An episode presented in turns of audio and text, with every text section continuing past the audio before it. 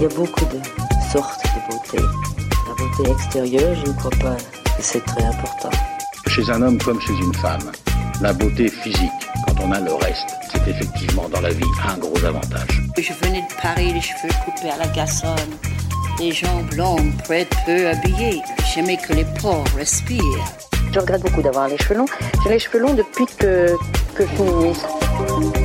Salut, bienvenue dans Parlons B, le podcast qui parle beauté, bien-être et plan B. Je m'appelle Noline Serda, je suis journaliste et je vais rencontrer pour vous des acteurs et actrices du milieu, mais pas que. La chirurgie esthétique est un sujet très vieux, mais un peu moins tabou en ce moment parce que plus démocratisé. C'est un domaine qui reste autant sollicité que décrié. Les chiffres des opérations et des actes chirurgicaux ont bondi, encore plus dernièrement en temps de Covid. Et pour en parler, j'ai invité Isabelle Sansonetti, une journaliste qui l'a été pendant près de 20 ans au magazine Elle. Elle y a fait de cette thématique sa marotte, à tel point qu'Isabelle a sorti un livre intitulé J'y vais, j'y vais pas aux éditions Lattès.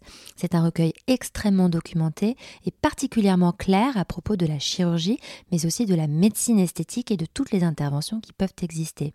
Ensemble, nous avons donc parlé rhinoplastie, mais aussi de confiance en soi, de dysmorphophobie, et on a évidemment évoqué le métier de journaliste beauté.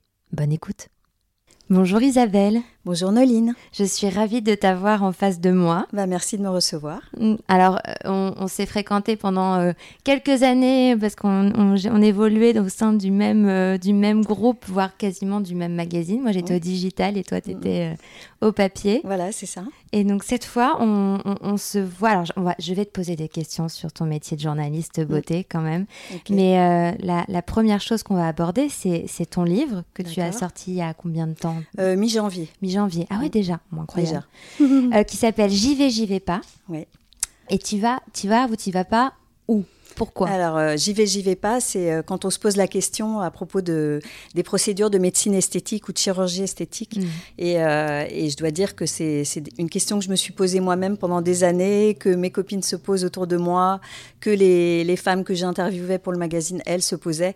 Donc, il y a toujours ce moment où on s'interroge parce que, évidemment, on a souvent euh, un défaut qui nous gêne ou un complexe. Et quand ce défaut, cette imperfection, ce complexe commence à vraiment nous, nous, vraiment nous, nous poser un problème quasiment quotidien euh, et que ça devient une obsession. Une obsession. c'est vrai que du coup, on se renseigne. C'est à ce moment-là qu'on se pose la question mais est-ce que je ne devrais pas finalement aller faire un acte de médecine esthétique ou de chirurgie esthétique qui va régler le problème? Alors, euh, en même temps, c'est c'est pas si simple que ça, mais en tout cas, c'est ça peut être ça peut être une option. Euh, l'essentiel étant de, de, bien se poser la question sur ses motivations, mm. parce que en fait, on peut euh, avoir l'impression qu'on s'interroge sur tel ou tel défaut et que une fois qu'il sera réglé, euh, tout ira bien dans notre vie, ce qui est quand même pas si simple que ça. Alors, si on y va vraiment pour ce défaut, euh, à savoir pour se dire vraiment là, euh, ce nez ne me convient pas ou j'ai ces rides qui finissent par vraiment me prendre la tête, comme on dirait de manière assez triviale, à ce moment-là, on, on, réfléchit et si on y va, a priori, on peut obtenir satisfaction. Euh, si on est sûr que c'est euh, la raison qui nous mène chez le médecin ou le chirurgien esthétique. Oui, Parce peut y avoir des motivations cachées, ou en tout cas, euh, en tout cas, faut pas y aller pendant en plein chaos émotionnel, par ah exemple. quand y a, on traverse un mal-être, c'est sûr que oui. Voilà. Mm, mm, mm, je comprends. Moi, ce que j'aime beaucoup, c'est que dans ton livre, tu commences comme ça. Se soucier de son apparence n'a rien de futile. Oui. Et j'ai trouvé ça très bien, enfin, euh, assez surprenante, mine de rien, euh, cette phrase qui arrive, c'est vraiment la première phrase de ton livre quasiment. Euh, pourquoi c'était important pour toi de le préciser? Parce que euh, la médecine esthétique et toutes ces procédures, euh, ça a toujours euh, été critiqué. C'est de toute façon se soucier de son apparence, souvent aussi. En tant que journaliste beauté, moi, on a cessé de me dire ah oui, journaliste beauté, d'un ton un petit peu, soit avec amusement, soit avec un peu condescendance. Et en fait, l'apparence c'est important parce que en fait on dans notre relation à l'autre, notre relation à l'autre, elle passe par, par des échanges de regards et, pas, et puis il y a notre corps, il y a, nos yeux, il y a nos mimiques, voilà. Et donc ça me paraît très, très bizarre voilà, de, se présenter à l'autre sans se soucier du tout de, de, de, de ce que l'autre va avoir de nous. Donc mm. l'apparence, c'est important, c'est pas si futile. D'ailleurs, euh, on le sait, puisque, euh, par exemple, euh, il y a diverses opérations qui ont été montées en cosmétique en direction des femmes malades, par exemple, voilà, qui avaient eu des maladies graves. Et on sait qu'un soin cosmétique, ça peut participer à retrouver un petit peu de, réconfort et de bien-être. Donc l'apparence, c'est important. Ce n'est pas, évidemment, l'idée, c'est pas de ne soucier que de son apparence, mais c'est c'est de, en tout cas, d'être euh, d'être euh, en bonne relation avec euh, l'image de son corps, ce qui n'est pas si évident. Hein. Non, c'est pas évident du tout. Et d'ailleurs, tu l'abordes hein, dans ton... tu, tu abordes énormément de choses. Euh, avant qu'on enregistre, je t'ai, euh, salué pour te dire à quel point j'étais impressionnée par le travail euh, que tu avais accompli, bon, qui ne me surprend pas du tout, mais parce qu'en effet, tu l'as évoqué, OL, c'était une, on peut dire ta spécialité quand même. Oui, une de mes. En fait, j'avais deux casquettes. D'accord. J'appelle ça des casquettes. c'était la, médecine et la chirurgie esthétique, et de l'autre côté, la forme, le bien-être, donc dernier cours de yoga, enfin. Oui, voilà. Donc, c'est quand même des sujets qui, qui, ont été très présents dans ta carrière. Et d'ailleurs, tu le dis dans ton livre, c'est que tu as écrit ton premier sujet sur le OL, euh, sur la chirurgie esthétique, c'était il y a 20 ans, sur l'injection antiride de collagène bovin. C'est ça. Ben, en fait, euh, euh, quand je suis venue me présenter pour travailler au magazine Elle, j'étais pigiste et j'avais eu l'occasion de travailler pour la presse médicale.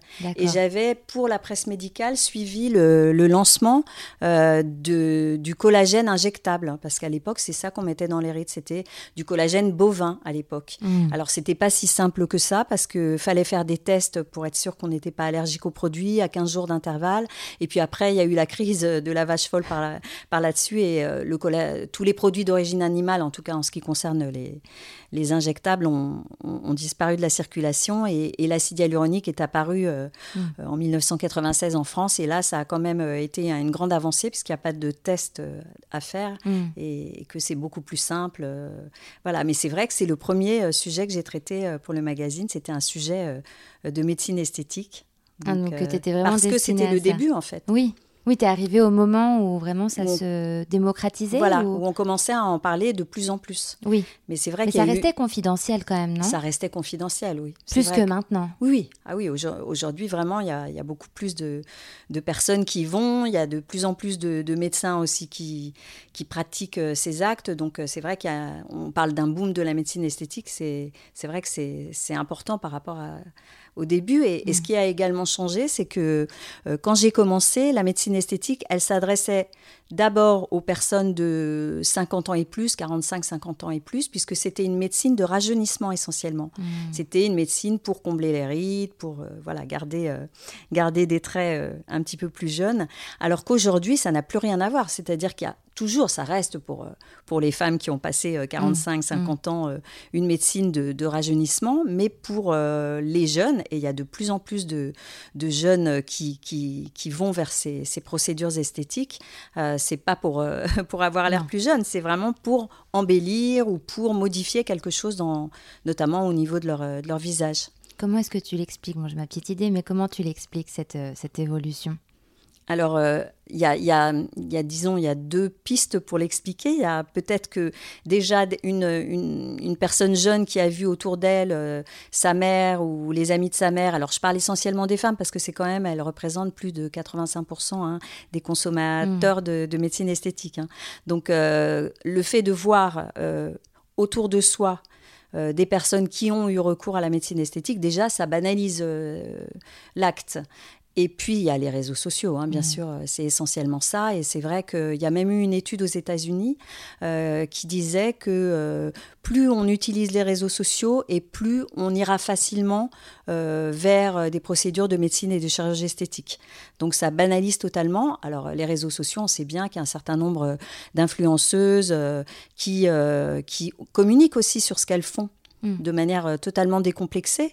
Et, euh, et quand on est euh, jeune, souvent, on n'est pas, on est en recherche aussi de, d'équilibre et de savoir qui on est, mm. et pas, pas, forcément d'identité, mais en tout cas, on, tâtonne encore sur soi-même. Et on est certainement beaucoup plus influençable que passé euh, un certain âge où on a vécu euh, dans, son, dans ce corps-là et où on a peut-être euh, une vision un peu plus apaisée mm. de ce qu'on est. Hmm. Alors c'est c'est vrai que en tout cas les jeunes euh, sont soumis à énormément d'images et euh, aussi bien qu'ils voient eux que eux se, se mettre en, en image eux-mêmes. Euh, mais il y a toujours quand même ce bien que la, la chirurgie et la médecine esthétique parce qu'il y a bien une, une, petite différence entre les deux. Peut-être que tu nous expliqueras. Oui, je vais c'est c'est que même si c'est de plus en plus admis et qu'il y a quand même de plus en plus de, de, de de paroles là-dessus. Ça reste beaucoup décrié. Et en fait, là, j'ai un exemple en tête. Euh, tu as dû suivre le, retour de Friends, de la, série Friends et de, de ses acteurs, et où tout le monde a comparé, parce qu'ils ne les avait pas revus ensemble euh, de nombreuses années après. Euh, il y a eu un, une levée de bouclier sur leur. Bah, comment ils sont apparus là maintenant. On a critiqué le fait que certaines et certains avaient usé du botox et enfin mm. voilà qu'est-ce qu'on fait de tout ça? Est-ce que euh, est-ce qu'on a raison de de enfin raison Est-ce que le, le, avoir un, un, dialogue sur ça, c'est important Est-ce que on... C'est important d'en parler. De toute façon, c'est un sujet qui fait parler. C'est à partir du moment où on met sur la table le sujet de la médecine ou de la chirurgie esthétique, et notamment quand, quand ça concerne les célébrités, euh, c'est inépuisable. On peut passer un dîner. Euh, enfin, je sais pas, ça a dû t'arriver, ça oh, arrive bah à tout le monde. En tout cas, dans un dîner, il n'est pas rare qu'on se dise tiens, euh, machine a fait ça, quelle idée ou et notamment donc à propos du retour des acteurs de Friends, forcément, on a on les a scrutés. Mm. Forcément, ils, ils ont tellement accompagné des générations de téléspectateurs et ils faisaient presque partie euh, en quelque sorte de la famille qu'on les retrouve et, et on ne peut pas s'empêcher de les de les, de les juger. Alors c'est un petit peu ça le problème avec la médecine esthétique, c'est que c'est qu'on on juge. Mais bon, c'est comme ça. On, on, juge peut-être parce qu'on ne les retrouve pas tout à fait. Du coup, on est un petit peu, euh, un petit peu bousculé euh, en les retrouvant avec justement en, en ayant pour certains eu l'air d'avoir fait trop de choses parce que c'est comme ça qu'on dit hein. elle en a fait trop ou il en a fait trop et euh, en même temps pour un acteur trop? Hmm, en faire trop bah c'est c'est c'est possible euh, parce que c'est quand ça se voit et que, mm. et que on a peut-être, euh, on est un peu trop lisse parce que passé un certain âge, si on est un petit peu trop lisse, avec un peu trop de pommettes, avec un front euh, qui est totalement figé, avec des lèvres qui sont pulpeuses au-delà de, de, ce qu'on imagine, c'est ce que tout le monde appelle trop, mais c'est une question de goût en fait, mm. parce que ces personnes-là, j'espère qu'elles se plaisent comme elles sont. C'est voilà. Après, ce qui est compliqué pour rajeunir quelqu'un, c'est que si on veut faire disparaître toutes les marques du temps, le résultat, ça fait un aspect un petit peu masque. Mm. Euh, un petit peu, euh, on a un peu l'impression de voir euh, la représentation du musée Grévin de la, de la célébrité. Et c'est dommage, mm. parce que du coup, on y perd un peu sa, sa, ses mimiques, ses, ça met un petit peu à distance la personne quand, quand, quand, y a, quand les expressions semblent avoir été gommées. Mm. Après, recourir à la médecine ou à la chirurgie esthétique, c'est pas forcément en faire trop. on n'est pas, c'est pas systématique. On peut tout à fait faire les euh, y recourir et, garder euh, un certain nombre de ces expressions. Hein. C'est mm. une question de et de goût et de demande et d'écoute du médecin et de choix du médecin. C'est ça. On va y revenir, mais euh, il y a plein de choses sur lesquelles on va revenir. Mais juste pour terminer sur ce sujet un peu sociétal, c'est que en fait, je trouve que comme Aujourd'hui aussi, on est de plus en plus. Euh, alors, je peux pas dire qu'on est de plus en plus engagé, mais on est quand même dans une société où, où là, on prend la parole de plus en plus, euh, le féminisme, etc. Mm. Et, et, moi, j'ai des amis qui euh, luttent pour qu'on arrête finalement de donner notre avis sur telle personne qui a fait de la chirurgie, ça lui va bien ou ça lui va pas. Elles luttent contre ça parce que elles estiment que non seulement ces personnes qui ont eu recours ont eu aussi une pression de la société et qu'on génère finalement, enfin c'est un cercle vicieux. Et euh, je trouve que maintenant il y a ce nouveau, je sais pas, moi je trouve que c'est un nouveau discours, peut-être que je me trompe, mais de vraiment de prendre la défense en disant, hé, là, euh, oui, tu la critiques, mais en même temps, si elle fait ça, c'est pourquoi, à ton avis?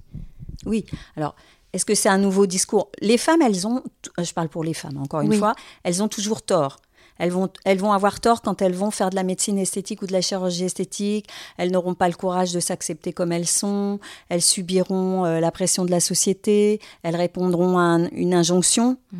Et puis, si elles n'y vont pas, elles se laissent aller. Euh, elles ont... bon, dans tous les sens, on peut toujours trouver euh, quelque chose à redire.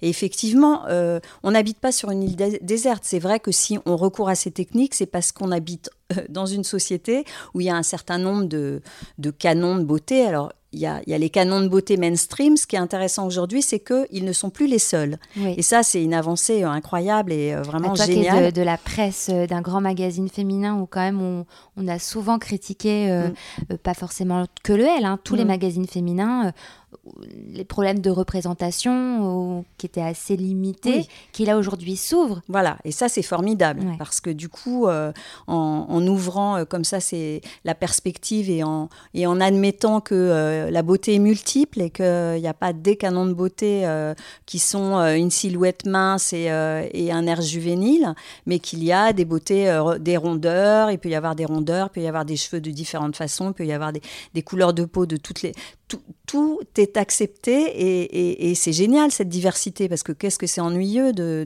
devoir subir euh, une apparence euh, euh, qui, voilà, qui, serait, qui serait à suivre alors que ça ne nous correspond pas. Mm. Mais c'est vrai que critiquer les personnes qui ont recours à la médecine esthétique, c'est bon, ça, ça peut effectivement être considéré comme euh, euh, les stigmatiser alors que on va considérer qu'elles ont euh, subi une pression et qu'elles y sont allées parce qu'elles n'avaient pas le choix. Hmm.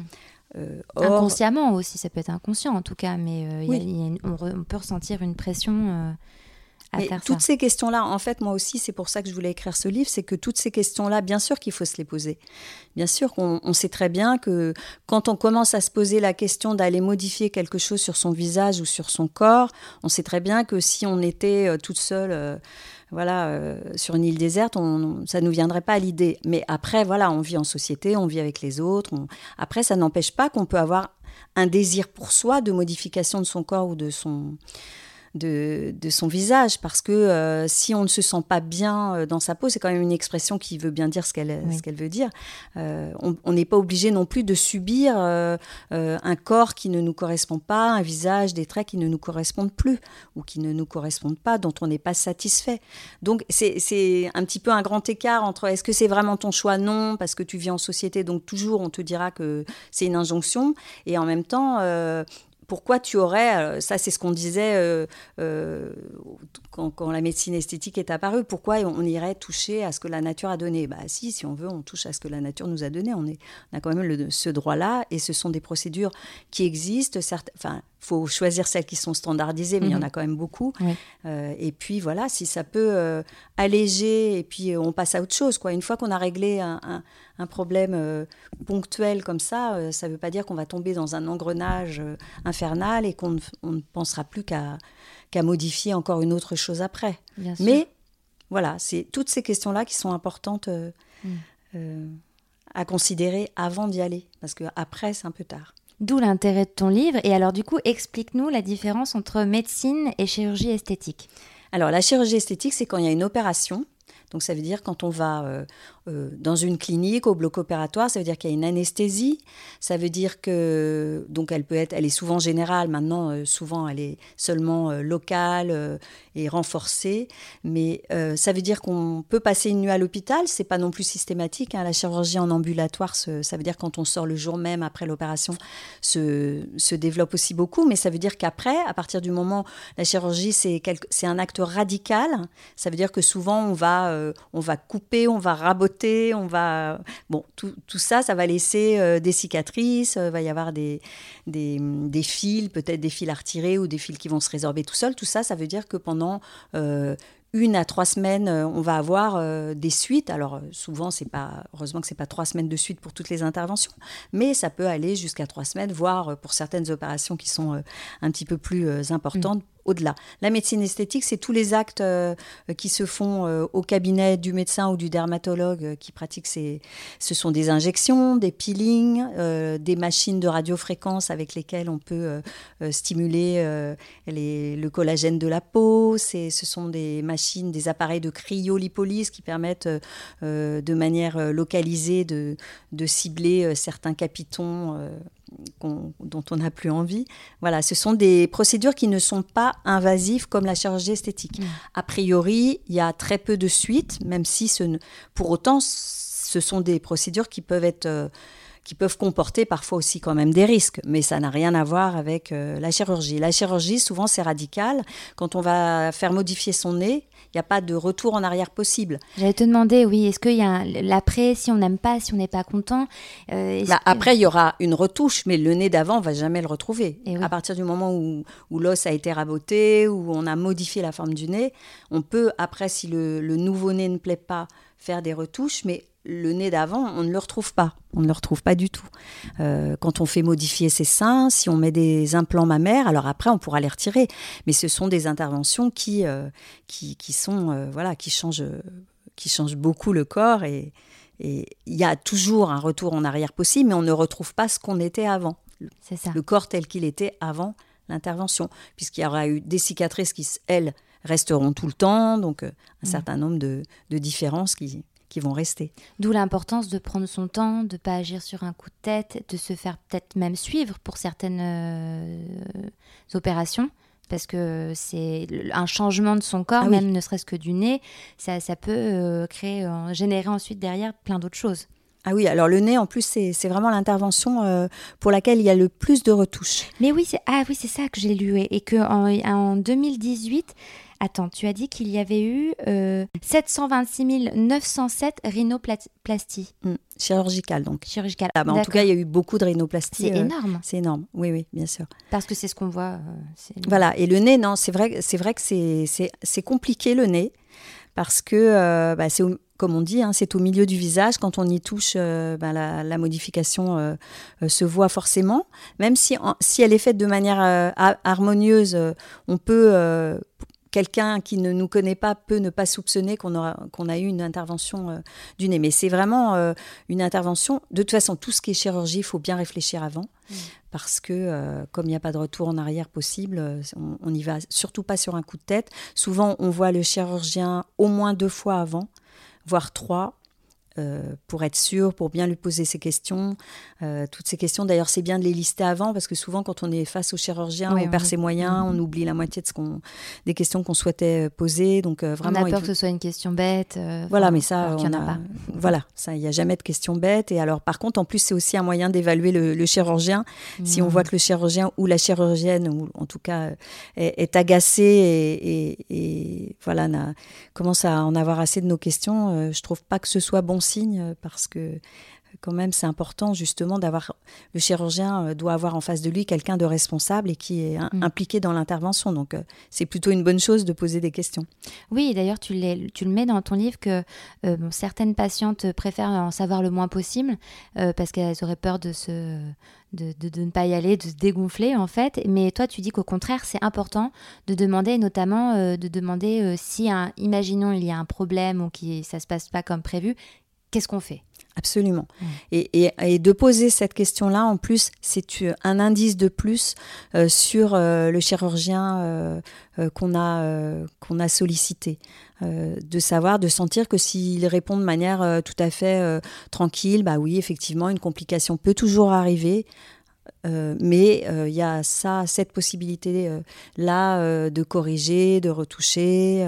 Vous ne mm. serez pas toute seule avec votre souci. Enfin, c'est important de sentir que la personne qu'on a en face de soi et à qui on va confier son visage ou, ou son corps ou une partie de son corps sera là même en cas de souci. Mm. Ça, ça fait partie des choses.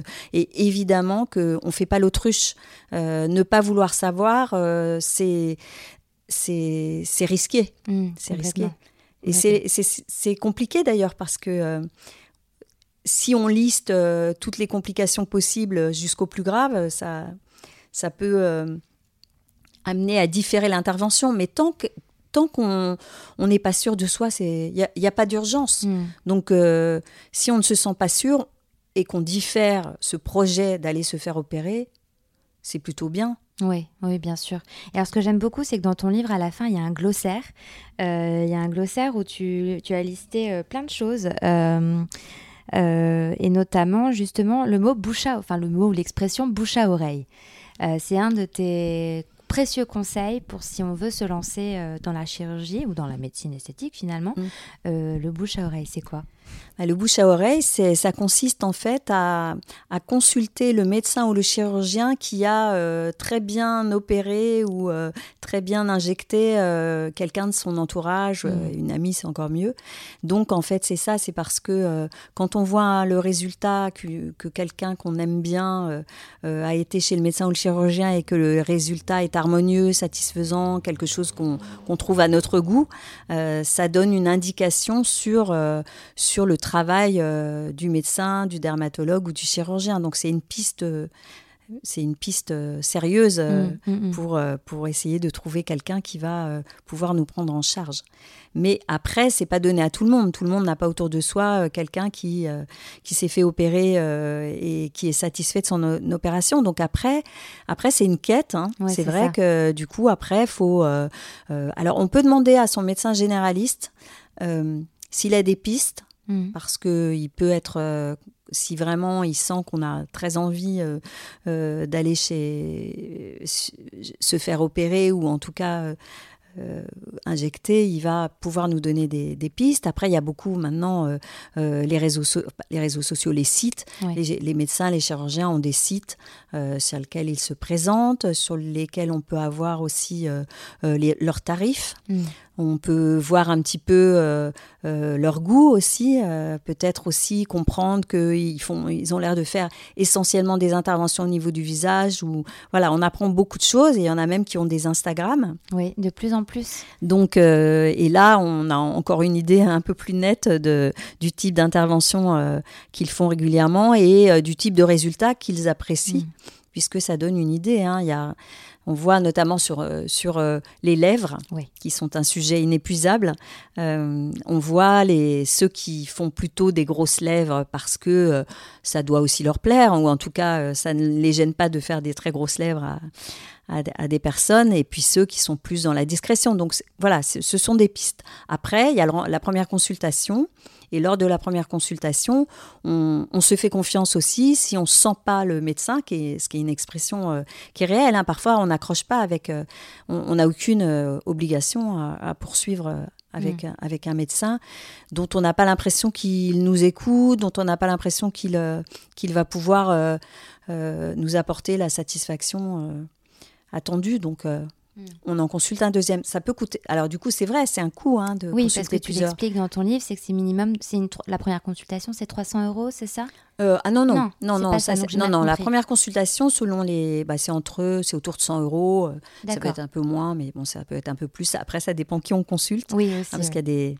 Ça dépend. Dans les grandes villes, c'est souvent euh, plus cher que dans les villes moyennes. Et après, si le, le médecin ou le chirurgien est réputé, c'est cher. Bon, enfin, mm. voilà. Mais en tout cas, il ne faut pas se priver avant de. voilà, de, de.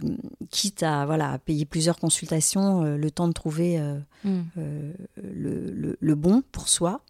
Et surtout, ne pas oublier que les injections, parce que notamment parmi les plus jeunes, il y a, beaucoup de, jeunes personnes qui vont euh, se faire injecter par des gens qui ne sont pas médecins. Et ça, il y a beaucoup de, comptes Instagram euh, qui sont euh, qui attirent euh, avec des propositions d'injection après cassé et souvent ce sont des comptes Instagram de personnes donc qui ne sont pas médecins qui officient dans leur appartement sur un coin de table dans une cuisine. On ne sait pas trop non plus quel produit va nous être injecté. Et il y a des gros soucis là. Tout le monde alerte là-dessus en ce moment parce que quand même une injection il y a toujours un risque. Quand on ne connaît pas euh, euh, la marche à suivre en cas de problème, euh, ça, peut laisser des cicatrices définitives et, causer des problèmes vraiment sérieux. Ah ouais, c'est, c'est intéressant que tu parles d'Instagram parce que moi je pensais que en France, les médecins ne pouvaient pas euh, promouvoir, euh, comment on peut appeler ça? Promouvoir leur travail ou enfin. Ah, ça a évolué. Ça, et ça, ça a évolué depuis. C'était très, très américain finalement de faire ça. Et là, en effet, il y en a en France, ça a énormément, ça a explosé. Donc du coup, j'imagine que c'est possible. Mais comment ça a évolué? Tu, tu le sais ou? Il y a une loi qui est passée récemment. Je pourrais retrouver la le, comment dire, le décret qui est passé assez récemment et qui, euh, qui autorise un certain nombre de choses qui ne l'étaient pas euh, jusqu'à il y a quelques années. Mais donc, du coup, euh, on peut, un médecin, un chirurgien peut avoir un compte Instagram, un site internet, mais il doit délivrer une information qui est qui est euh, euh, technique, euh, ses tarifs, mm. et pas dire c'est moi le meilleur, ni, ni poster des avant-après n'importe comment. Voilà, il y a quand mm. même des règles de déontologie qui obligent aussi à, à, respecter quand même une certaine conduite médicale. Bien sûr. Et alors, bon, pour venir à ton livre, moi ce que j'adore, c'est que vraiment tu as été la. Enfin, Est-ce qu'on peut dire que tu as été euh, la plus exhaustive possible? Moi, je pense. J'ai essayé, après j'ai peut-être que j'ai... Tu as, parlé de tout, on parle quand même bon, des seins, de, de la rhinoplastie, des mm. lèvres, bon, des choses un peu classiques, des rides que l'on connaît mm. tous, mais tu parles du lobe de l'oreille, tu parles de la, euh, du, du, sexe, tu parles de d'absolument tout. Mm. J'ai essayé en tout cas de parler de toutes les interventions euh, euh, qui sont euh, proposées actuellement. Après, les choses vont, peuvent toujours évoluer, mais en tout cas, c'est vrai que j'ai essayé d'être exhaustive et, de donner la possibilité aux personnes de se renseigner euh, un maximum. C'est en ça que je disais que ton travail était absolument euh, titanesque parce que vraiment toutes donc j'invite vraiment à celles qui et celles et ceux qui se posent la question de qu'est-ce que tel bah, ne serait-ce que t'expliques les, les, les, actifs hein, les ingrédients l'acide hyaluronique qu'est-ce que le, botox qu'est-ce mm. que la toxine botulique alors qu'en fait on, les, deux sont derniers sont les mêmes mm. finalement mm. donc c'est hyper précis tu éclaires vraiment alors puis je te retrouve moi dans ton écriture parce que quand je te lisais dans le L, c'est hyper clair, hyper, euh, c'est une bible, je pense, ton, ton bouquin. Après, il faudra que je le réactualise en fonction des nouveautés. Ah bah oui, oui, bien sûr. Bah, en tout cas, j'ai essayé de, voilà, de donner les infos pour qu'on puisse savoir, euh, quand on envisage une procédure, euh, à quoi ça correspond, euh, le coût, comment ça va se passer le jour J, est-ce qu'on va avoir un bleu, est-ce que, quand est-ce qu'on va pouvoir voir le, résultat, parce que mm. ça aussi, c'est ça qui est avec notamment en médecine, il y a beaucoup de techniques qui, ont un effet différé. Parce que par exemple euh, la radiofréquence euh, qui consiste c'est donc c'est à promener euh, une pièce à main sur le visage qui, délivre une, une, une énergie qui, qui, va aller stimuler les, les, cellules notamment de les fibres profondes mm. du derme. Et, ça on, Trois, trois, à partir de trois semaines après, on va commencer à avoir un nouveau collagène, mais de voir le résultat, ça peut mettre euh, entre euh, euh, un mois et demi, deux mois, trois mois. En tout cas, on n'a pas le résultat définitif avant trois mois. Donc ah c'est vrai que et il faut plusieurs séances et parfois, selon les personnes, il y a des techniques aussi qui ne marchent pas de la même façon sur tout le monde et qui peuvent être très décevantes. Donc, donc voilà, tout ça, je l'explique. Hmm. dans, le livre parce que ce sont quand même des techniques coûteuses. Hein. Quand il faut faire euh, plusieurs séances de, de radiofréquence pour avoir un résultat, euh, c'est quand même des budgets euh, conséquents. Hmm. Et les médecins eux-mêmes, quand ils présentent ce type de technique, disent que si on n'est pas prêt à faire la cure Hmm. avec euh, quatre ou cinq séances. Euh, autant ne pas commencer parce que du coup, c'est déceptif euh, d'en faire une seule, ça n'a pas tellement d'intérêt. Donc hmm. tout ça, c'est des choses que j'explique pour qu'on on sache où on va. Et eh ben franchement, c'est extrêmement clair. Et alors moi, j'avais une question parce que donc voilà, tu as écrit pendant pendant près de 20 ans, c'est ça Voilà, dans plus, de 20 ans. plus de 20 ans. et donc tu, tu le dis dans ton livre, c'est que tu as eu beaucoup de témoignages. Tu as écouté beaucoup de femmes euh, qui, qui, ont eu recours à, la chirurgie ou à la médecine esthétique. Euh, qu'est-ce que tu retiens de tous ces témoignages? Est-ce qu'il y a des choses qui t'ont marqué? Est-ce qu'il y a des choses que, ouais, qui, qui t'ont marqué? Alors, ce qui est intéressant, c'est que les, femmes que j'ai interviewées et qui étaient satisfaites de leur intervention, c'était justement des personnes qui avaient vraiment mûrement réfléchi, qui pouvaient euh, avoir commencé à penser à cette modification euh, plusieurs années avant, et puis finalement qui avaient différé, et puis finalement elles avaient ressenti que là, ça y est, elles se sentaient prêtes et elles y allaient. Donc quand la, décision est mûrement réfléchie, c'est vrai qu'on est... Euh, on a beaucoup plus de chances d'être satisfaite. Et j'ai eu aussi, parce qu'à l'époque, euh, je pouvais avoir au téléphone des, des, lectrices qui m'appelaient pour me demander des conseils, ou, et parfois c'était assez... Euh, euh, étonnant parce que euh, euh, je pouvais moi sentir au téléphone qu'une personne était dans une quête qui était presque impossible, qui voulait ressembler à telle actrice, ou j'ai eu des demandes comme ça en disant mais ah moi je voudrais les pommettes de, de telle personne. Et ça tout de suite on sent bien que parfois il y a une insatisfaction qui est au-delà du physique, il y a un mal-être psychologique. Et là, euh, on, sait, c'est ce que disent les médecins et les chirurgiens, euh, c'est vraiment euh, quand on est comme ça dans, une espèce de fuite en avant, c'est là où les choses peuvent, peuvent être compliquées. Et, on parle de ce fameux trouble, hein, la dysmorphophobie. Oui, alors j'ai fait un épisode dessus. 2%, tu disais 2% de la population serait concernée. Voilà. Qu'est-ce que c'est que ce trouble peut-être bah, C'est un trouble qui amène à ne jamais être satisfait, à, ne pas être satisfait de son corps, mais surtout qu'il y a un décalage entre ce qu'on voit de son corps et ce qu'il est, mm. et ce qui, ce qui amène à une fuite en avant, à vouloir euh, toujours modifier des choses et ne, jamais être satisfait de ces modifications, parce qu'on ne voit pas son corps tel qu'il est.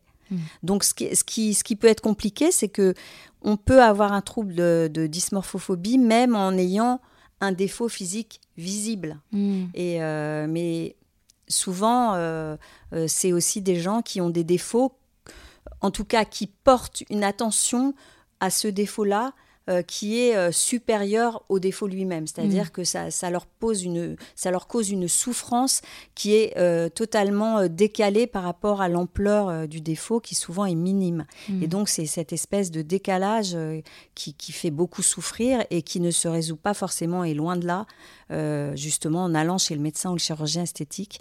Et le problème, c'est pas forcément facile à détecter mm. et, et, la personne n'est pas forcément consciente euh, voilà, d'avoir ce, trouble. Elle pense que les choses vont pouvoir se résoudre en allant chez le médecin ou le chirurgien esthétique, alors que voilà, y a, a priori non, surtout mm. pas. Ou alors après, quand, quand elles auront fait un travail. Euh, c'est ça, j'allais dire, ce trouble peut se, mm. se se résorber, se travailler en, en, ayant recours à un professionnel, mais pas de la chirurgie voilà, c'est ça. Plutôt un mm. professionnel, euh, bah, plutôt un, psy, ou, voilà, c'est ça. Complètement. Mm.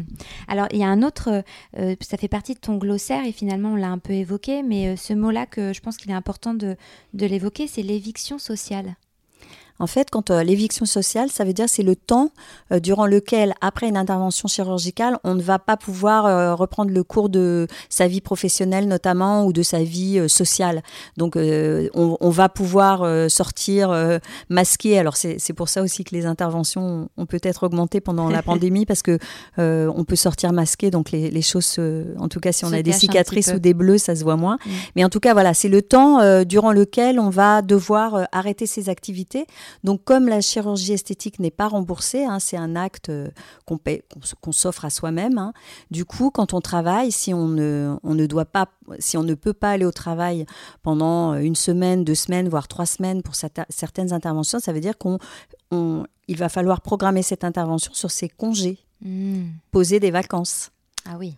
Pour euh, le temps de récupérer parce que si on doit rester au domicile et, faire des soins et après certaines opérations, l'abdominoplastie par exemple, l'intervention au niveau du ventre, c'est quand même une intervention assez lourde et du coup on ne peut pas reprendre. Euh, c'est autour de deux semaines, trois semaines, enfin ça dépend des, de, l'ampleur de l'intervention, mais c'est sûr qu'on ne retourne pas travailler. Alors après, sauf pour ceux qui sont euh, en télétravail sur des choses euh, peut-être ça dépend après de la profession, mais en tout mm. cas, c'est ça. C'est ce temps-là où mieux vaut ne pas programmer soit euh, un événement professionnel important, soit un événement euh, social ou amoureux important. et alors, avec toutes ces, interventions, toutes ces techniques que tu as étudiées et listées, laquelle t'a le plus impressionné?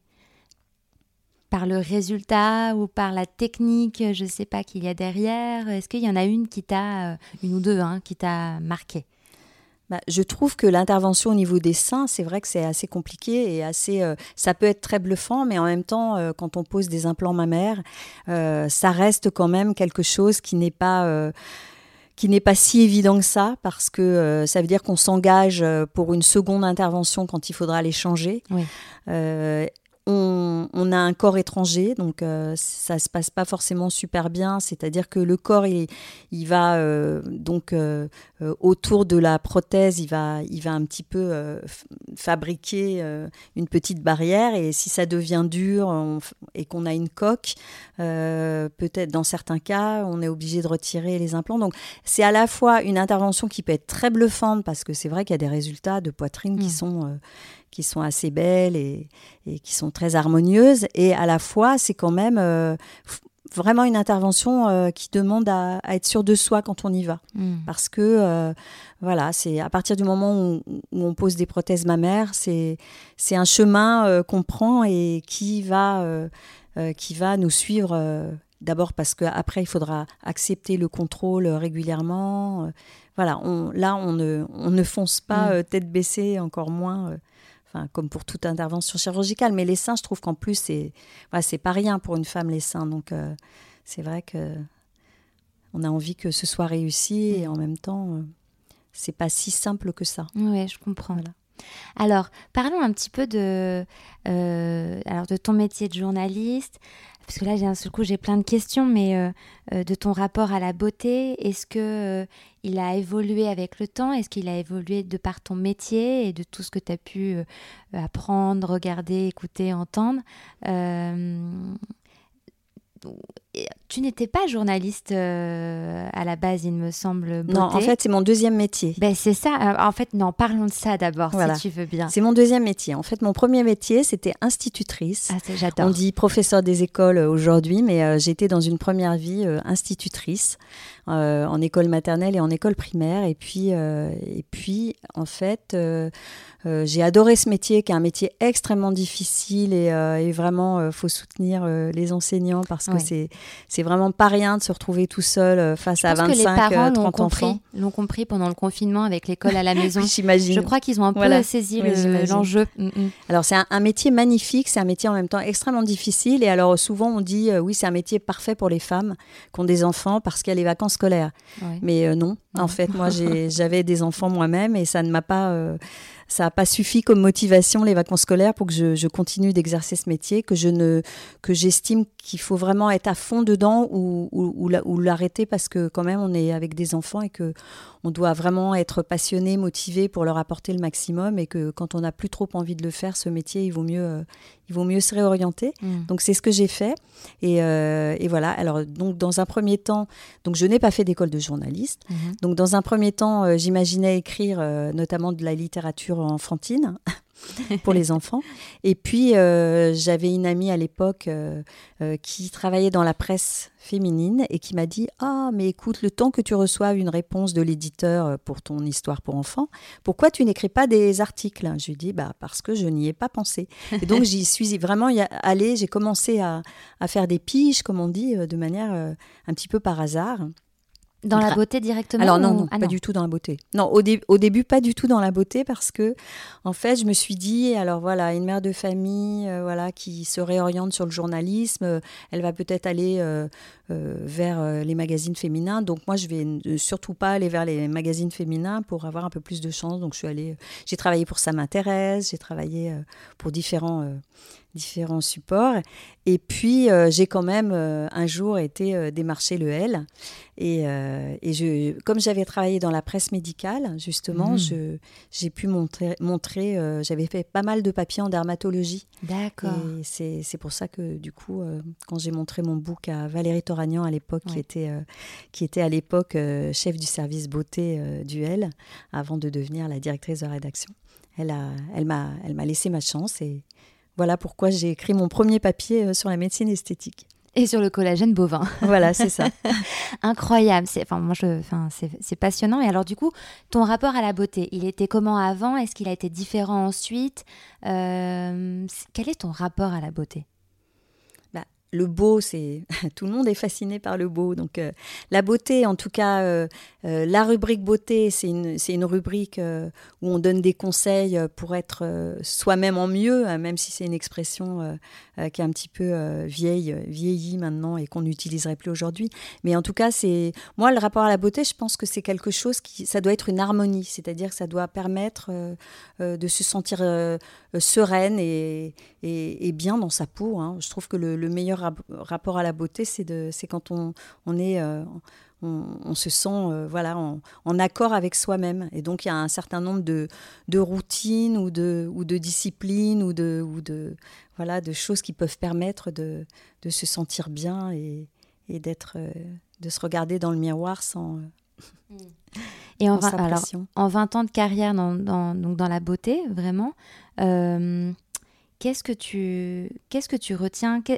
Si tu devais expliquer ton, ce métier-là à quelqu'un qui ne le connaît pas ou qui, tu l'as évoqué au tout début, qui le juge parce que journaliste beauté, euh, superficiel, etc.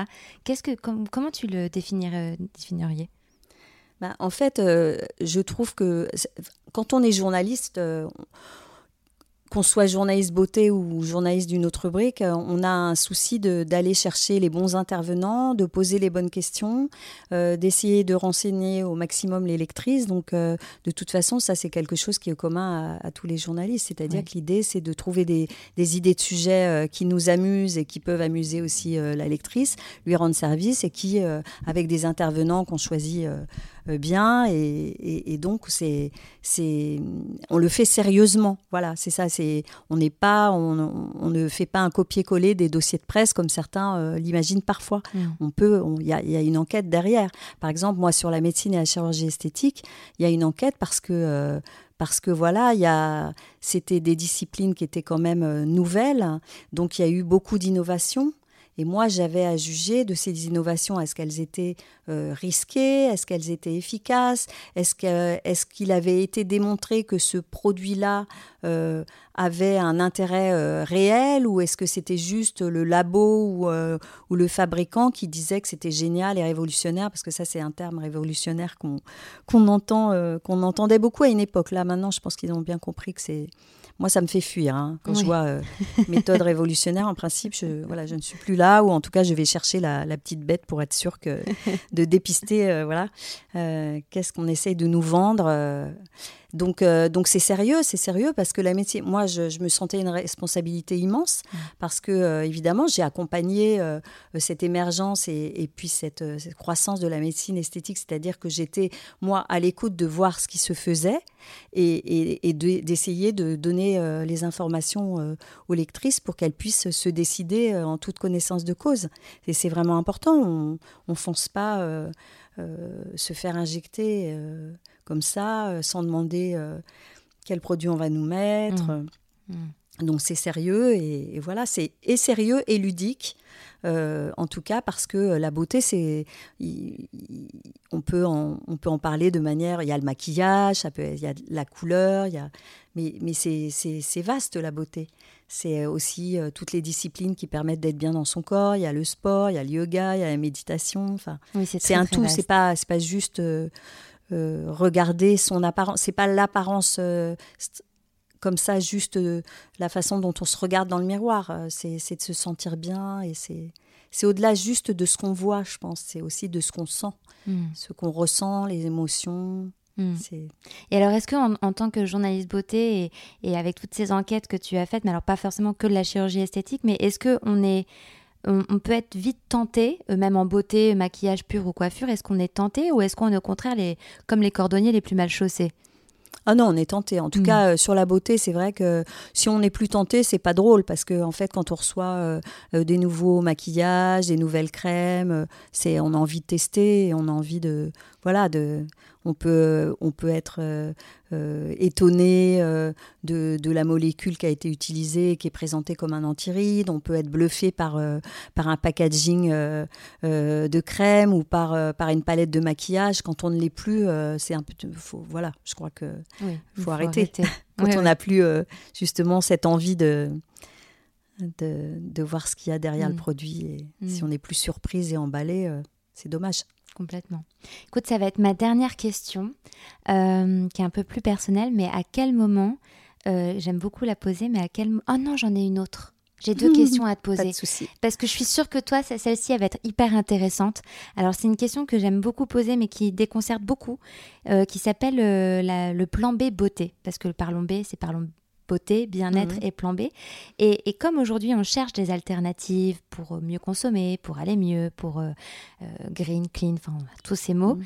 est-ce que toi, tu as des plans B beauté Waouh, des plans B beauté. C'est-à-dire, tu veux dire pour consommer autrement ou pour. euh. Ou, euh, une meilleure, ou être plus écologique, plus, plus responsable, ou pour te sentir mieux Est-ce qu'il y a un truc plus qu'un autre?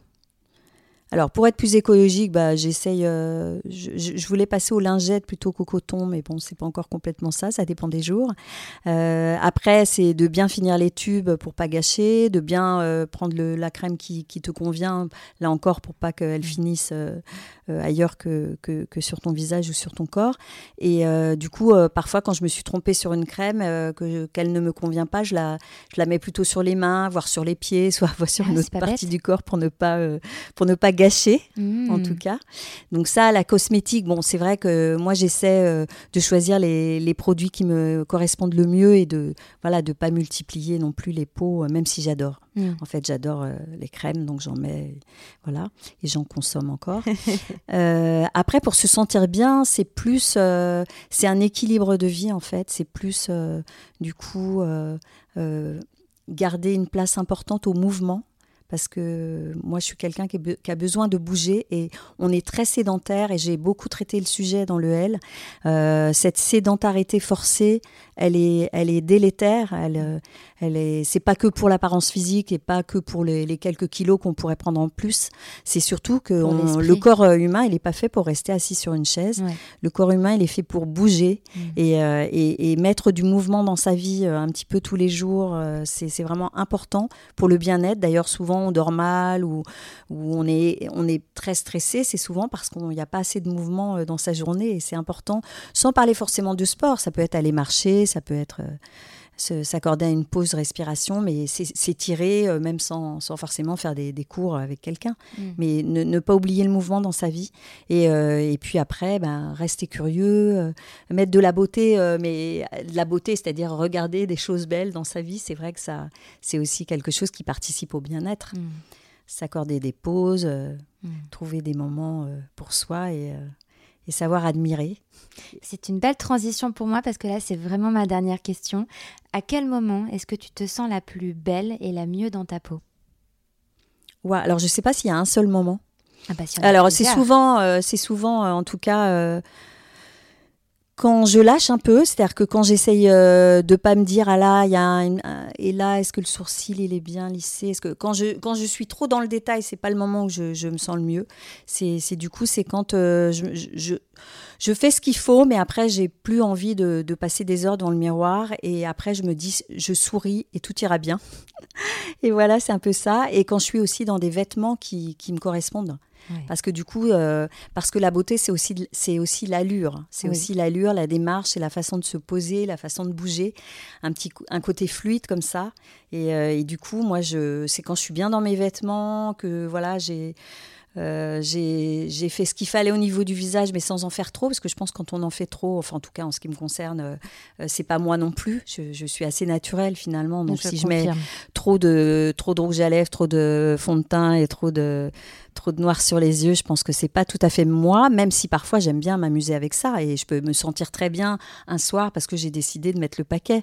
Mais après, c'est souvent euh, des petites touches comme ça. Je me rappellerai toujours une fois euh, une, une cousine qui était venue et qui me regardait me maquiller, me disait c'est incroyable parce que tu tu te maquilles, mais en fait à la fin on n'a pas l'impression que tu es maquillée. Et voilà, en Ça, fait c'est moi c'est ça que j'aime. Moi aussi. C'est ça que j'aime et, euh, et puis voilà et puis après c'est euh, c'est euh, c'est faire ce qu'on aime pour soi mais après euh, voilà pas passer non plus euh, des heures devant le miroir ça c'est Mm. c'est plutôt euh, éviter les miroirs ça, ça m'aide plus que d'y rester te- Ou en tout cas, arrêter devant. de regarder le miroir pour corriger, mais peut-être plus pour euh, s'apprécier.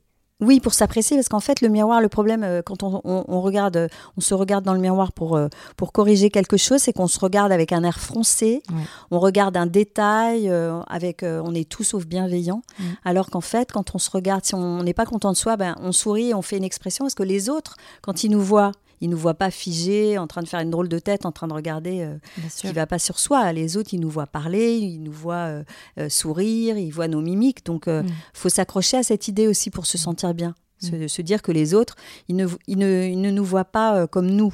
C'est-à-dire qu'ils nous voient avec bienveillance, a priori, et puis si c'est pas le cas, euh, on les fréquente pas. Exactement. Et euh, il y avait une étude qui était géniale, euh, je, repensais à ça l'autre jour, je crois que c'était Dove qui avait fait ça, parce qu'ils font un travail incroyable aussi pour que, justement, que, que, que les, les, les, jeunes filles ne, subissent pas non plus la, les injonctions, la pression sociale et tout ça. C'était une des premières marques à être vraiment avant cette tendance.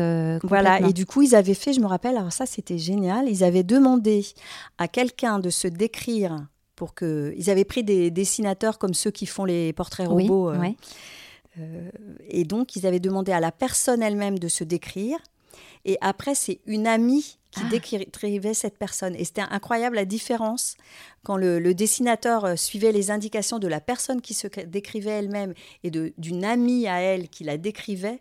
C'était euh, deux portraits différents puisque la ah, personne, elle insistait sur les, sur, sur les défauts, donc euh, le dessinateur aussi, alors que la personne, l'amie, voyait un sourire, voyait une pétillance dans les yeux, voyait voyait plein de choses que qu'on ne voit jamais quand on, quand on se considère soi-même dans la glace. Et j'ai trouvé que c'était un, c'était vraiment malin, quoi. Ah ouais, bah, je vais essayer de retrouver ce, cette étude parce que vraiment, ça vaut étude ou enfin slash pub parce que c'était un, un événement. Un hein. événement. Alors c'était un événement presse. Après, est-ce qu'ils en ont fait ah, quelque chose? J'ai regardé. Mais c'était, euh, je trouvais ça assez bluffant. Ah. Parce que euh, c'était. Bah, c'est très parlant en tout cas. C'est très parlant, voilà. Mm. Bah, merci infiniment Isabelle pour bah, Merci à toi Noline. Et à très vite. à bientôt. N'hésitez pas à aller faire un tour sur le compte Instagram Parlons B Podcast, parce que la beauté ici, ça s'écoute, mais ça se contemple surtout.